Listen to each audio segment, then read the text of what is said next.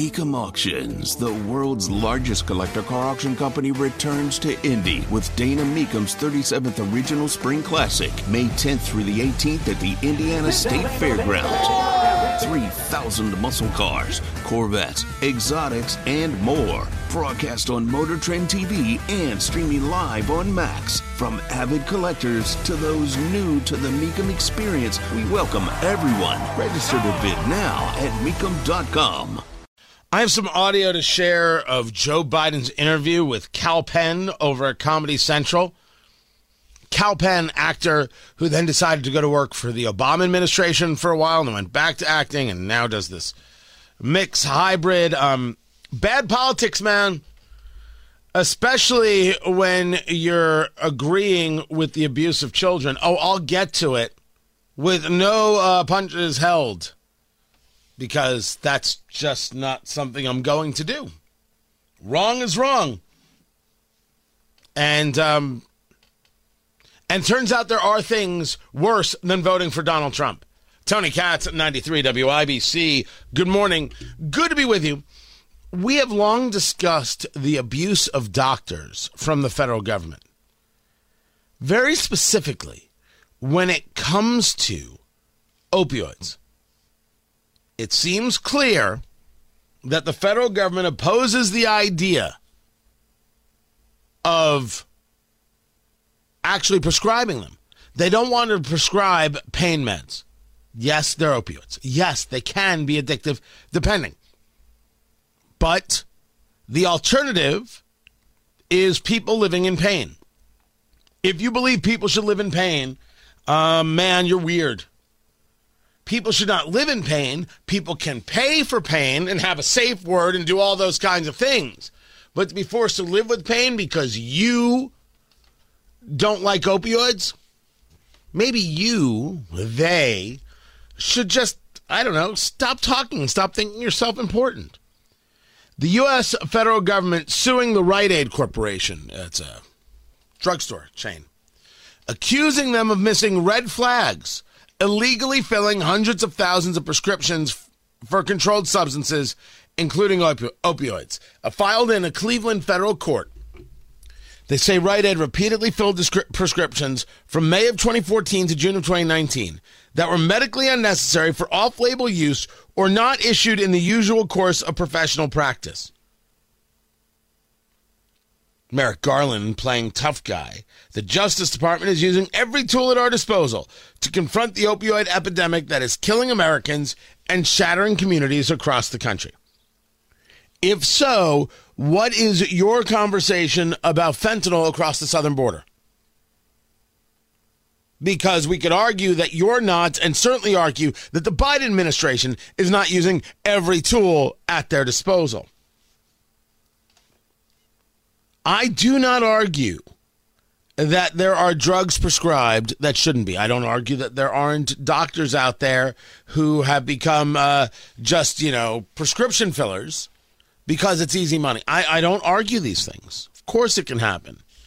I'm discussing whether or not suing those who do this dispensing creates a value or a harm. The Justice Department said Rite Aid intentionally deleted some pharmacists' internal warnings about suspicious prescribers, such as one of the warnings being cash-only pill mill, admonishing them to be mindful of everything that is put in writing.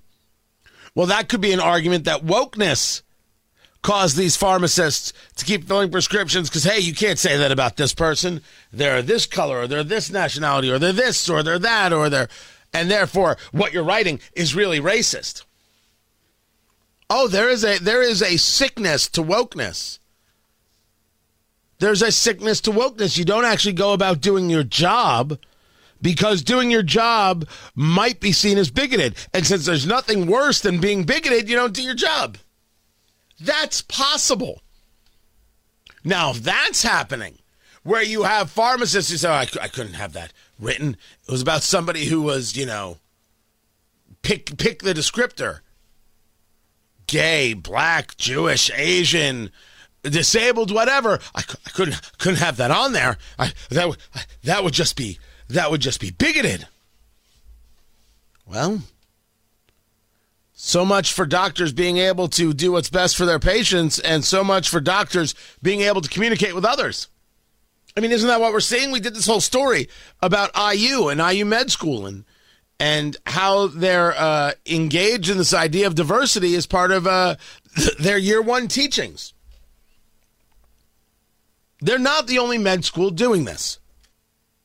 Eventually, med schools will no longer teach medicine, and people will die from their practices. You can have every doctor you want coming on this show, and I invite every single one on to tell me how wrong I am. The question is, at any moment you're not teaching medicine, and you have a doctor worried about the other thing, you're going to get a patient hurt. True or false? The doctor is standing over the patient, treating a wound. The patient is bleeding out. In the course of the treatment, the doctor utilizes the wrong pronoun for the patient. What should happen next? That's my question to every bit of woke doctor nonsense that's out there. The doctor is treating the patient. The patient is bleeding out. In the course of the treatment, the doctor utilizes the wrong pronoun for the patient. What should happen next? Should the doctor simply proceed? No matter how offended the patient is, or the nurses are, or other staff is, should the doctor stop and apologize, therefore killing the patient? Which one? You said do no harm, and now you've decided somehow that both things are what? Equal harm? As I said, it seems to me that if you're not focused on the subject at hand, that's bad news for the patient.